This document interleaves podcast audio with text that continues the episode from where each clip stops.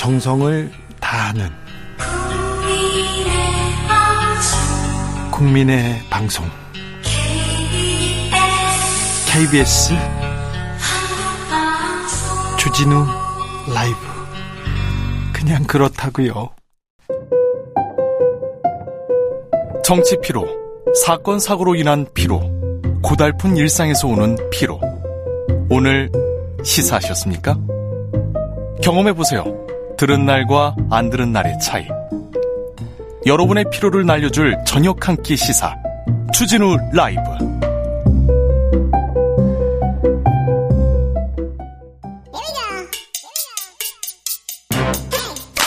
뉴스를 향한 진지한 고민 기자들의 수다.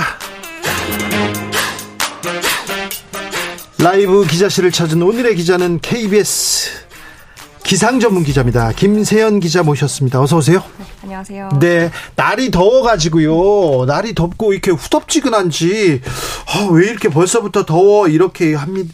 얘기하는 분들 많습니다. 5월인데 30도가 넘는 더위가 계속되고 있고요. 좀 후덥지근하고요. 올해는 또 역대급으로 덥다고 하는데 음, 왜 이렇게 덥습니까? 어떻게 준비해야 됩니까? 네, 사실은 이게 되게 뻔한 말일 수도 있지만 지구 온난화 때문에 아무래도 가, 어, 더위가 예, 더위가 아무래도 좀 더 평년보다 옛날에 비해서는 좀 더 조금 더울 게 더 많이 더워지고 약간 이런 게 있을 수밖에 없는 것 같습니다. 그래요. 지구 온난화요? 네. 하, 참 작년에도 그랬던 것 같아요. 덥고 비 많이 오고 습하고 올해는 슈퍼 엘리뇨가 온다는데 이건 또 무슨 말입니까? 아 이게 어, 많은 분들이 아셨을, 보도를 통해 아셨을 수도 있는데요. 3년 연속 라니냐가 있었거든요. 네. 그렇게 되면은 라니냐는 이제 동태평양, 열대 동태평양 쪽을 네. 기온을 좀 낮추는 역할을 했는데 네. 이제 그 라니냐 동안 서태평양에 쌓여있던 그런 열 에너지들이 이제 엘리뇨가 되면서 점점 방출이 되거든요. 이게 동태평양 쪽으로. 네. 근데 이게 너무 3년 동안 쌓여있다 보니까 그 양이 너무 많아서 네. 이제 앞으로 엘리뇨가 오면서 이게 방출되면은 정말 강한 엘리뇨가 올 수 있다. 그럼 덥다는 거죠? 어, 우리나라는 더울 수도 있 가능성도 있죠. 네 네 네. 그래요? 네, 그 주변 국가들이 더 이제 태평양 쪽의 주변 국가들이 더 영향을 많이 받긴 하는데요. 네, 우리나라도 조금 더울 수 있다. 네, 뭐 7월 7월에 네. 한달 동안에 사흘 빼고 비 온다 이런 이런 얘기도 도는데 이거 사실입니까? 네, 이거 제가 안 그래도 한번 보도를 했었었는데요. 그게 사흘 빼고 비 온다는 거는 예전 통계를 바탕으로 그냥 예를 들어서 뭐 지난 10년 동안 세 번 비 왔었다 하면은 7월 1일에 세 번 비 왔다 하면은 7월 1일에 비가 온다. 그러니까 36번 비가 왔다 하면 6번 비가 왔다. 이 정도의 통계더라고요. 아, 그래서 아, 예. 네, 그래서 예, 예보보다는 그건 약간 과거에 기반한 통계였다고 보시면 될 것 같습니다. 알겠습니다. 네. 아무튼 덥다.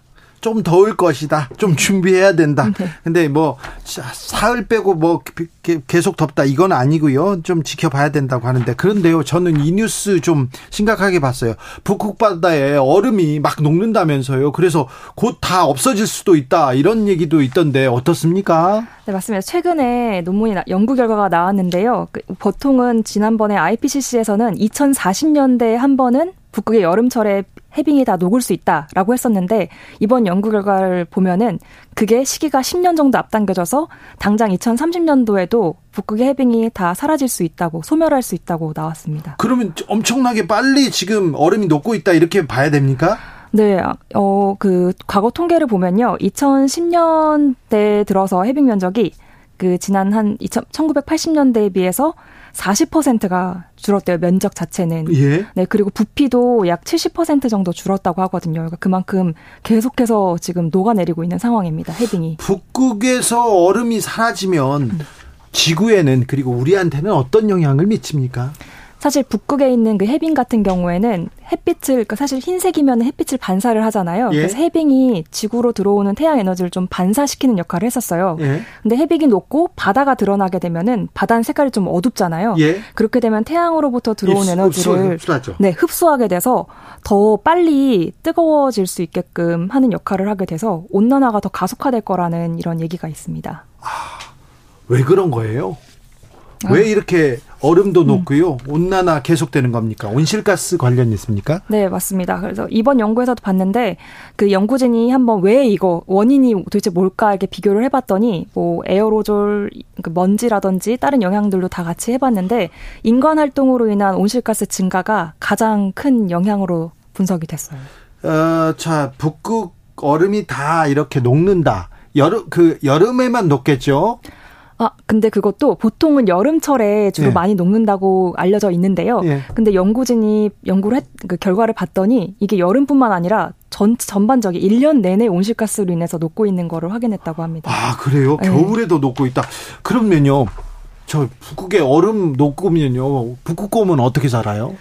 그렇죠. 아무래도 서식지를 잃게 되는데요. 그 네. 아무래도 그래서 연구 결과를 비롯해서 여태까지 나온 결과들을 보면 네. 생물 다양성이 북극에 있는 생물 다양성이 굉장히 많이 줄어든다고 합니다. 북극에 살고 있는 새도 서식지를 잃게 되는 거고 예. 북극곰 또한 서식지를 잃고 이제 다른 곳으로 가게 되겠죠. 약간 네. 소멸되고.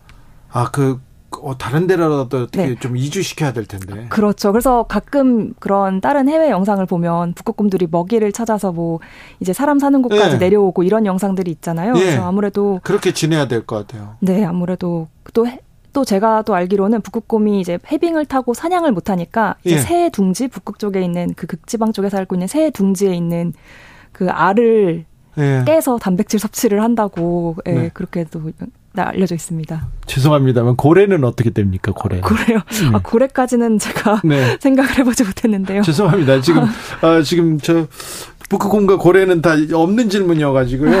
네. 어, 지난해 추웠어요. 매우 추웠는데 음. 추웠는데 기록적인 한파가 또 북극 해빙이 녹은 탓이다 이런 보도도 있던데 이건 또 무슨 말입니까? 그 아무래도 북극 해빙이 녹으면요. 약간 뭐랄까 우리나라 중위도 지역에 네. 이제 기류가 느려지면서 한 예. 자리에 계속 고기압이 있거나 한 자리에 저기압이 있는 현상이 발생을 하게 돼요. 예. 그러면 이제 한 자리에 만약에 그렇게 고기압이 있다. 우리나라 쪽에 찬 공기를 불어넣는 고기압이 있다 하면은 걔가 계속해서 찬 공기를 우리나라 쪽에 불어넣는 역할을 하게 되는 거죠. 네. 근데 그렇게 되면 우린 계속해서 기온이 낮아지는 그러한 많은 그러니까 강한 한파를 맞이할 수가 있는 거고 예. 반대로 또 저기압이나 이런 다른 기압계에 걸리게 되면 반대로 따뜻한 여름을 아 따뜻한 겨울을 보낼 수도 있습니다. 네. 자, 그러면 이제 고민해 봐야 됩니다. 그래서 어떻게 해야 북극 캐빙 녹지 않을 않게 할 수 있나 이렇게 노력해야 되는데 좀 늦춰야 될 거 아닙니까? 그 방법이 뭡니까? 사실 아까도 말씀드렸던 것처럼 온실가스 때문에 많이 녹았잖아요. 예. 북극 해빙이. 그래서 연구진한테도 물어봤는데 이게 뭐 비극적이고 암울한 얘기뿐만 아니라 온실가스를 줄이면 북극 해빙 같은 경우에는 다시 돌아올 수 있다. 아, 그렇기 때문에 우리가 빨리 이제 온실가스를 줄이는 그 탄소 노력을. 예, 예, 노력을 해야 된다라고 하시더라고요. 예. 네. 알겠습니다. 기상 전문 기자인데요. 네. 되게 어려운 일 하시네요. 이런 공부 좋아하셨어요? 어, 네, 저는 그래서 전공도 이쪽으로 아 그래요? 했고, 네. 오, 오치크 헤어 막 그런 거 좋아하셨구나. 아, 네. 네. 자, 온실가스 줄이자 줄이자 말은 합니다. 탄소 중립 줄이 한다고 하는데 기업이 잘하고 있는지 나라가 잘하고 있는지는 모르겠어요. 그런데요, 정부나 뭐 정부 차원, 기업 차원 말고요. 우리는 뭘 어떻게 해야 됩니까? 우리는 뭘 어찌해서 좀 노력해서 노력해서 줄일 수 있을까요? 사실 저는 이게 어 개인이 뭐 텀블러 쓰고 이런 것도 굉장히 중요하다고 생각을 하는데요. 네. 환경 지키고 하는 것도 좋은데 아무래도 이러한 분야에 관심을 계속 가져주는 게 가장 중요하다고 생각을 해요. 왜냐하면은 네. 그런 관심들이 모여서 정책이 생기고 예. 그리고 이제 기업도 움직이게 되는 거기 때문에 네. 이런 환경 문제에 계속 관심을 가져주는 게 가장 알겠습니다. 중요하다고 생각합니다. 관심은 가질게요. 네. 그럼 관심 가지면은 기자님 한번 더 오셔야 되겠습니다. 네. 네. 자.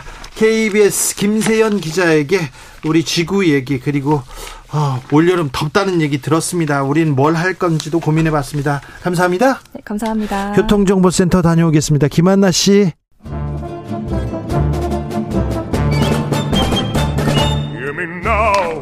여기도 뉴스 저기도 뉴스 빡빡한 시사 뉴스 속에서 가슴이 답답할 때 뇌 휴식을 드리는 시간입니다 오늘도 맛있는 책을 만나보겠습니다 책의 맛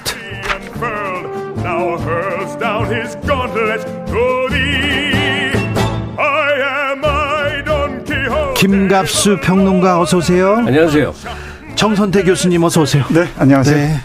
김갑수 선생님 아, 혈색이 좋아지셨어요. 아, 네. 예. 건강해지셔서요. 아, 예, 예. 좀 걱정했거든요. 편찮으셔가지고 못 오고 그러셔가지고. 네. 그, 그 얘기하지 맙시다. 아, 그럴까요? 네. 아니, 근데, 어, 조, 조, 좋아지셨으니까. 네. 딩글딩글 하면 좋아져요. 그렇습니까? 네. 딩글딩글이 중요합니까? 네. 네.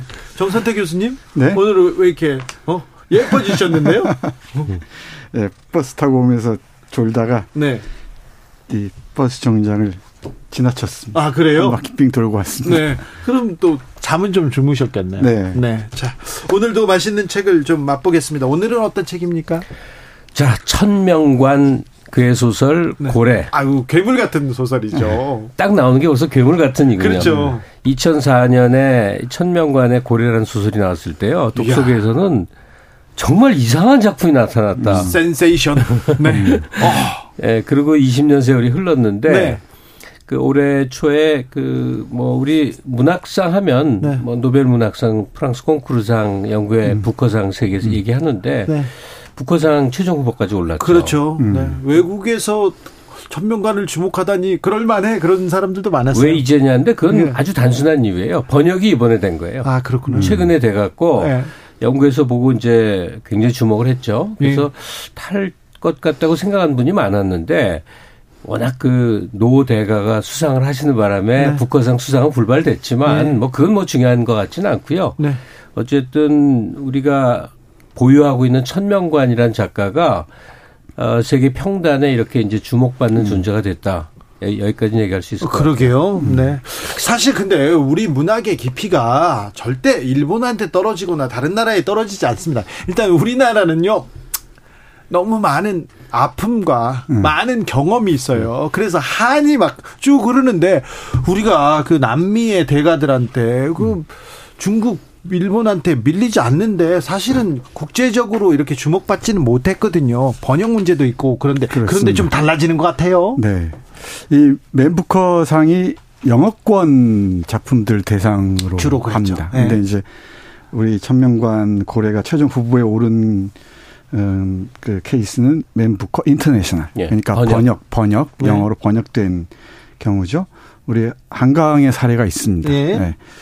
네. 저도 기대를 했는데 아쉽게 됐습니다. 그럼 말씀하신 대로 한국 문학이 세계 문학 그 판에 많이 알려지지 않는 결정적인 이유는 번역 같아요. 네. 이 번역이 많이 한다고 하는데 예, 다른 그 사례 일본이나 중국에 비하면은 아주 뭐 모자란 것 같습니다. 예. 더 많은 어, 지원, 뭐, 이 투자를 해야 되는데 다른 어, 음악이나 이런 데 비해서는 많이 알려진 것 같지 않습니다. 네. 이제 시작이니까 네. 쭉쭉 나가면 아니, 그러니까 우리 K 콘텐츠 얘기하면 우선은 그 대중문화 떠올리게 되지 않습니까? 네. 뭐 K-팝이나 드라마, 영화 음. 그러니까 역순인 것 같아요. 한국 문화의 위상이 대중문화를 중심으로 음. 확산이 되다 보니 음. 저 나라가 본격 문학이 없을 리가 없죠. 어, 그렇죠. 네.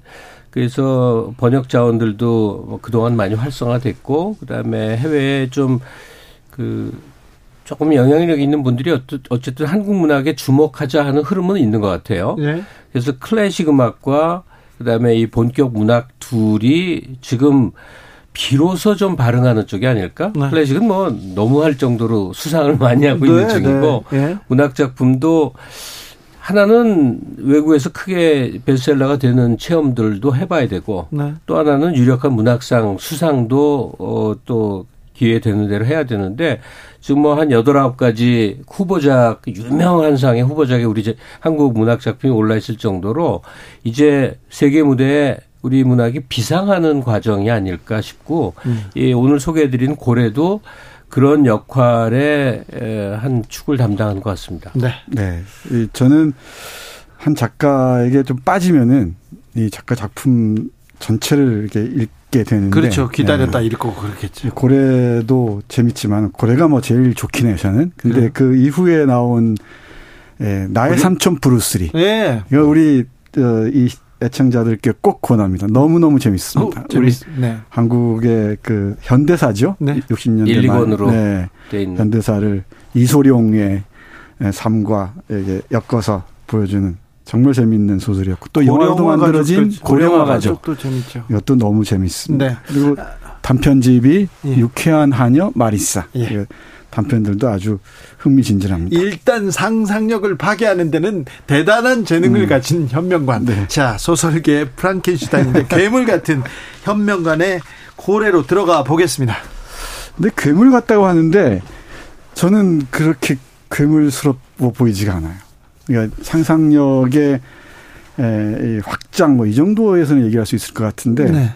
뭐 괴물 같다고 얘기하기 어렵습니다. 그때만 해도 그냥 그, 그만 뭐라고 음. 해야 되나요?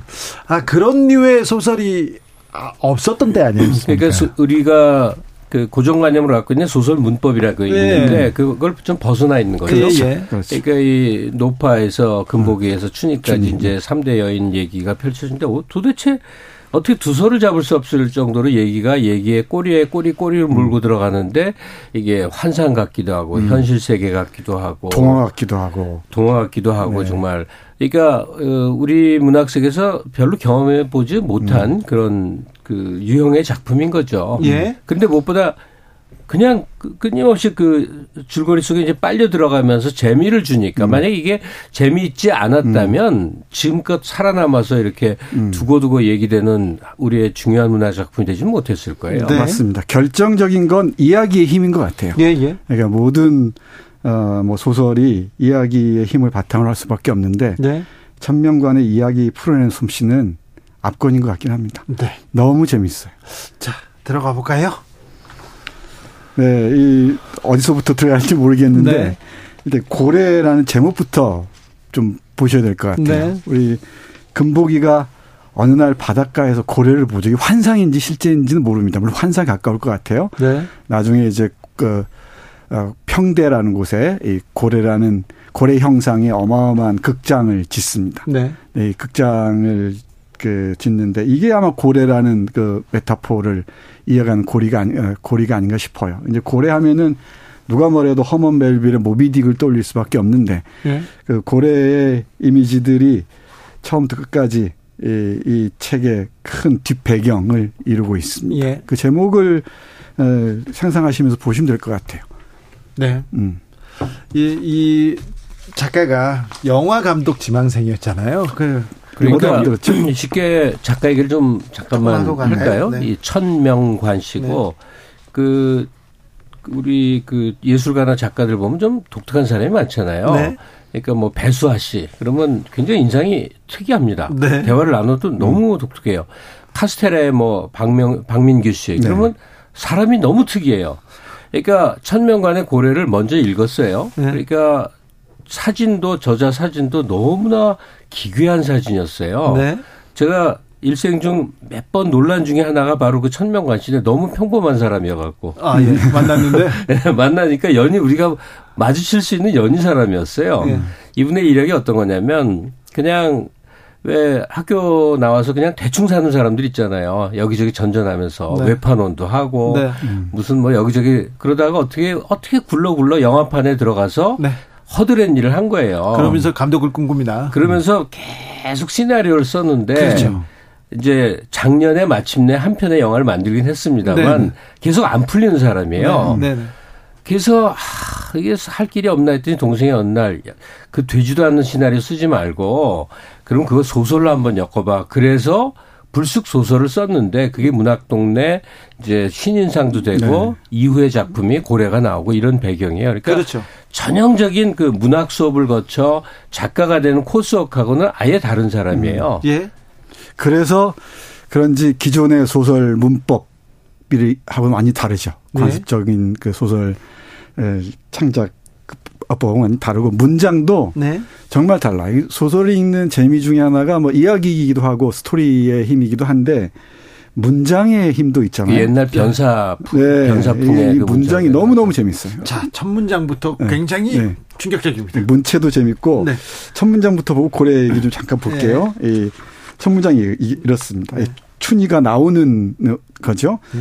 훗날 대극장을 설계한 건축가에 의해 처음 그 존재가 알려진 어, 알려져 세상이 흔히 붉은 벽돌의 여왕으로, 소, 여왕으로 소개된 그 여자 벽돌공의 이름은 춘희이다. 춘희. 예, 전쟁이 끝나가던 해 겨울 그녀는 한 거지 여자에 의해 마국간에서 태어났다. 금복이죠. 이 세상에서 나왔을 때 이미 7kg에 달했던 그녀의 몸무게는 14살이 되기 전에 100kg을 넘어섰다. 벙어리였던 그녀는 자신만의 세계 안에 고립되어 외롭게 자랐으며 의붓 아버지 문으로부터 벽돌 굽는 모든 방법을 배웠다. 이 문만은 또 다 한자 문으로 씁니다. 네. 이런 문장에서 판소리 문체가 이어지기도 하고요. 계속 이어지는 그 반복의 열거법의 문장들이 있고요.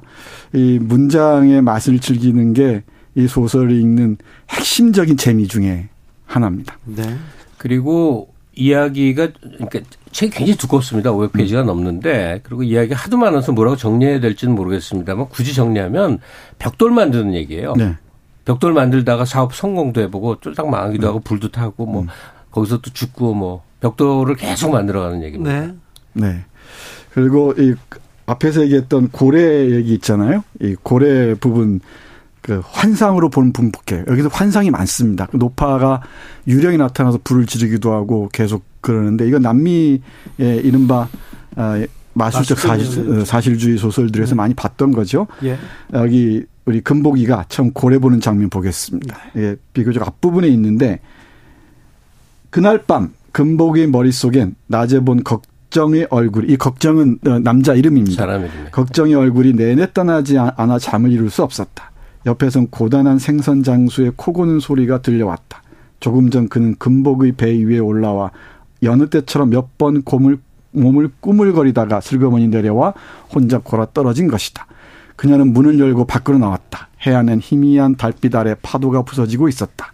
그녀는 모래밭에 쭈그리고 앉아 해면 해수면 위에 은가루를 뿌려놓은 듯 하얗게 빛나는 바다를 바라보다 눈을 크게 뜨고 말았다. 바다 한복판에서 갑자기 집채만, 집채만한 물고기가 솟아오른 것이, 것이었다. 부두에 처음 도착한 날 목격했던 바로 그 대왕 고래였다. 몸 길이만도 20여 장에 가까운 고래는 등에 붙어 있는 숨구멍으로 힘차게 문을 뿜, 문을 뿜어냈, 뿜어냈다. 분수처럼 뿜어 올려진 물은 달빛 속에서 은빛으로 눈부시게 흩어졌다. 그녀의 배 한복판에서 뭔가 뜨거운 것이 치밀어 올랐다. 그것은 죽음을 이겨낸 것, 것에 대한 생, 거대한 생명체가 주는 원초적 감동이었다. 저는 이 문장을 한국 문학사의 어떤 새로운 장을 여는 하나의 그 뭐랄까요 어, 상징처럼 보이기도 해요. 아, 거대한 그래요? 거대한 고래의 상상력이 네. 시작되는 것 같습니다. 네. 예. 이뿐만이 아니고 그그 그 동화 아 동화적인 상상력 또 뭐 곳곳에서 찾아볼 수가 있는데 특히 코끼리 얘기입니다. 네. 이, 어, 춘희가 어렸을 때이 코끼리 예, 전보라는 이름의 어, 이 서커스단을 전전하다가 네. 버림받은 네. 이 코끼리와 각별한 아, 이, 이 관계가 되는데 이게 곳곳에 그 춘희와 금복이가 나오거든요. 그 네. 부분 또 잠깐 볼까요? 이게 환상인데 동화처럼 아주 살갑게 와닿습니다. 어느 날 춘희는 혼자 마구간 앞을 아장아장 걸어가고 있었다. 이때 어디선가 목소리가 들려왔다. 꼬, 꼬마 아가씨 안녕? 춘희는 누가 자기를 부르나 싶어 주위를 둘러보았다. 그러나 근처엔 아무도 없고 코끼리 전보만 마구간 안에 오두커니 서 있을 뿐이었다. 나를 부른 게 너니? 춘희가 의아한 표정으로 전보를 향해 물었다. 이건 분명히 동화적인 상상력에 입각한 환상이잖아요. 근데 이게 나중에 에, 이 춘희가 죽었, 죽었을 때 함께 그 우주로 날아가는 어, 이 이미지로 그려집니다. 네. 예. 전보가 우리 춘희를 데리고 저 우주로 날아가는 사후 세계까지 그리고 있습니다. 그리고 이 천명관 작가가 뭐 명언을 남기려고 한 게 아닐 것 같은데 네. 음. 이 소설 속에 한 기절 한 기절이 네, 이렇게 많이 좋아요. 떠돌아요. 좋아. 그게 네. 저는 영화를 생각하면서 이 글을 쓰지 않았나 생각해요. 아, 그래서 가능하죠. 대사를 계속 이렇게 음. 곱씹고 그러는데 아, 제 친구도 영화 만드는 유승환이라는 음. 감독이 있는데 그 친구는 이렇게 얘기를 듣다가요. 어, 쓸 말이 있다, 쓸 단어나 쓸 단어가 그 문장이 있으면 꼭 적어놨다가 나중에 써먹더라고요. 음. 그게 왜 여기서 나와 얘기하는데 그 생각이 있었던 것 같아요. 이 고래에 나오는 기절 몇개 네. 소개해 드릴게요. 인생을 살아간다는 건 끊임없이 쌓이는 먼지를 닦아내는 일이야. 음. 우리는 우리가 하는 행동에 의해 우리가 된다. 음. 우린 사라지는 거야. 영원히. 하지만 두려워하지 마. 네가 나를 기억했듯이 누군가 나를 기억한다면 그것은 존재하는 것과 마찬가지거든. 음. 뭐 이런 식의 이제 귀절들이 네. 이렇게 넷 인터넷상에 이렇게 떠돌더라고요. 네, 네, 네. 고래 한 부분 뭐 이래갖고요. 네. 네. 어디에선가 좀 생각해 볼 만한 또 들어본 직한 얘기들이 많이 있어요. 그런 음. 문장들도 있고요. 이런 문장도 네. 진실이란 본시 손안에 쥐는 순간 녹아 없어지는 얼음처럼 사라지기 쉬운 법이다. 네. 네. 이것도 있고요. 또 이야기란 바로 부조리한 인생에 대한 탐구이기 때문이다. 네. 따라서 그것을 설명한다는 것은 간단한 일이 아니다. 뭔가 불순한 의도를 가진 자들만이 세상을 쉽게 설명하려고 한다. 조희용님께서 문체의 맛, 아, 상상의 맛을 보기 위해서 고려 읽어야겠네요. 네. 그냥 시간 간 줄 모르죠. 네. 이거는 뭐 누구나 장담할 수 있는 건데 그 마무리 삼아 얘기를 하자면 그 천명관 씨가 사실 영화를 만들기 위해서 네. 일생 노력했고 20년 만에 드디어 작년에 네, 영화를 뜨거운, 뜨거운 피가 네. 나왔는데 일단 우리 영화관이 썰렁해갖고 네. 흥행이 잘 안 된 거예요. 굉장히 어려웠죠. 예. 네. 근데 보신 분들 지금도 볼 수 있거든요. 네. 유튜브에서 이제 천 원 내면 보는데 저는 봤는데 정우, 김갑수, 네. 뭐 하여간 이게 굉장히 재밌는데 왜 지금 안 읽힐까 생각하니까 이거 보려면 엄청 집중을 해야 돼요. 그 스토리 라인에. 네. 그러니까 천명관식 고래와 뭐 스토리는 다릅니다만 이 작년에 영화 뜨거운 피가 음. 네. 내적으로 이렇게 연결되는 느낌을 좀 받았어요. 아, 그러셨어요? 네. 아, 네. 그 거기 배우 김갑수입니다. 우리 네. 김갑수 선생님이 나오진 않습니다. 네. 그리고 이 소설을 읽다 보면은 수많은 법칙들이 나와요. 네. 거리의 법칙, 독재의 법칙 여기 장군 얘기 나오거든요. 네. 이 금복이가 나중에 장군에게 아주 혹독한 그 고통을 당하기도 하는데 사랑의 법칙, 뭐 권태의 법칙, 이 법, 법칙들 하나하나 찾아가는 것도 아주 재밌을 것 같습니다. 문장의 맛만 말씀드렸는데 이건 제가 좀 어, 힘주어서 말할 필요가 있을 것 같습니다. 요즘 작가들 소설을 읽거나 번역하는 그 번역 일본 소설 읽을 때, 그러니까 외국 소설 읽을 때는 이런 맛을 느낄 수가 없어요. 아. 그러니까 우리 한국어, 살아있는 한국어의 느낌이 있잖아요. 네. 근데 요즘 젊은 작가들의 글쓰기는 그러니까 뭐랄까 규격화된 문장이라는 느낌이 아주 강합니다. 그리고 표준화된 문장이라고 할까요? 몇몇 작가들은 뭐 그렇지 않습니다만은. 근데 이 천명관은 천명관이 저하고 세대가 같은데 64년생 세대 같은데 그 오래전에 이 윗세대들로부터 들은 언어들이 있었는지 정말 언어를 구사하는 힘이 대단합니다. 아 그래서 평단에서 음. 해외 작가랑 비유를 할 때이 음. 천명관 씨는 두 명과 두 명을 자꾸 언급하더라고요. 하나는 이제 역시나 가브리엘 마르케스 음. 막 뭔가 막 신비로운 세, 새로운 세상이 펼쳐지듯이 얘기가 흘러가니까 네. 그리고 오쿠다 히데오 일본 작가. 음, 음. 그러니까 네. 구성이 절묘해 갖고 어떻게 어떻게 어떻게 이렇게 엮이지 하는 놀라움을 주는 게 이제 오쿠다 히데오인데 천명관이 그런 세계라고 많이들 영화를 항상 염두에 둔 것 같다 이런 생각이 좀 음. 들어요. 근데 그 시나리오 얘기도 많이 하고 영화적 상상도 얘기 많이 하는데 그것도 그렇고 저는 이 소설의 새로운 실험들이 예, 앞으로 한국 문학의 향방에 중요한 그 방향타가 되지 않을까 싶기도 합니다. 네. 거의 20년 만에 세계 병단의 주목을 받았다니, 아, 이제 니네들이 전면관을 아는구나, 이렇게 생각해서 반가웠어요, 아무튼. 네. 아마 앞으로 천명관 씨 남은 작품도 번역되고 하면서 네. 이제 한국 문학에 관심 가진 사람들에게 천명관도 이제 빼놓을 수 없는 존재로 등극이 될 것 같아요. 네. 특히 소설에서 볼 수 있는 그 감옥 장면도 좀 과장되긴 했지만 아주 흥미롭고요. 그리고 네. 금복이라는 좀 이상할 정도로 이 괴기스러운 힘을 가진 여성이죠. 그 여성의 순환사도 좀 과장한 것처럼 보이지만은 새로운 그 인간에 대한 질문을 통찰을 담고 있지 않은가 싶기도 합니다. 북한산 탈것 같다고들 다 기자들이 음. 예측했었거든요. 저도 그랬습니다. 아 안타까운데 어, 이 뭐. 기회에 한번 다시 읽어보는 건 정말 네. 강추드립니다. 네. 은행토리님께서 아 고래 너무 재밌어가지고요. 네. 너무 너무 재밌어가지고 밤새워 읽고 출근했어요. 얘기하는데 한번 쥐면 이거 네. 놓기 어려워요. 한번 빠지면 헤어 헤어 나오기 쉽지 않습니다. 네. 한번 빠져보시죠. 자, 오늘은 천명관의 고래 함께 읽어봤습니다. 김갑수 선생님 그리고 정선태 선생님 오늘도 감사했습니다. 네, 네 고맙습니다. 고맙습니다. 고래 하면 모비딕 생각나는데 프리윌리라는 영화도 또 있었습니다. 네, 그래서 그 노래 하나 준비했습니다. 마이클 잭슨의 목소리로 듣습니다. Will You Be There 들으면서 저는 여기서 물러나겠습니다. 오늘 밤부터 내일 새벽 사이에 중부지방 중심으로 돌풍, 천둥, 번개를 동반한 강한 비 내릴 것으로 전망됩니다. 비 피해 없도록 잘 대비하셔야 합니다. 주진우 라이브 여기서 인사드리고요. 저는 내일 오후 5시 5분에 돌아옵니다. 지금까지 주진우였습니다.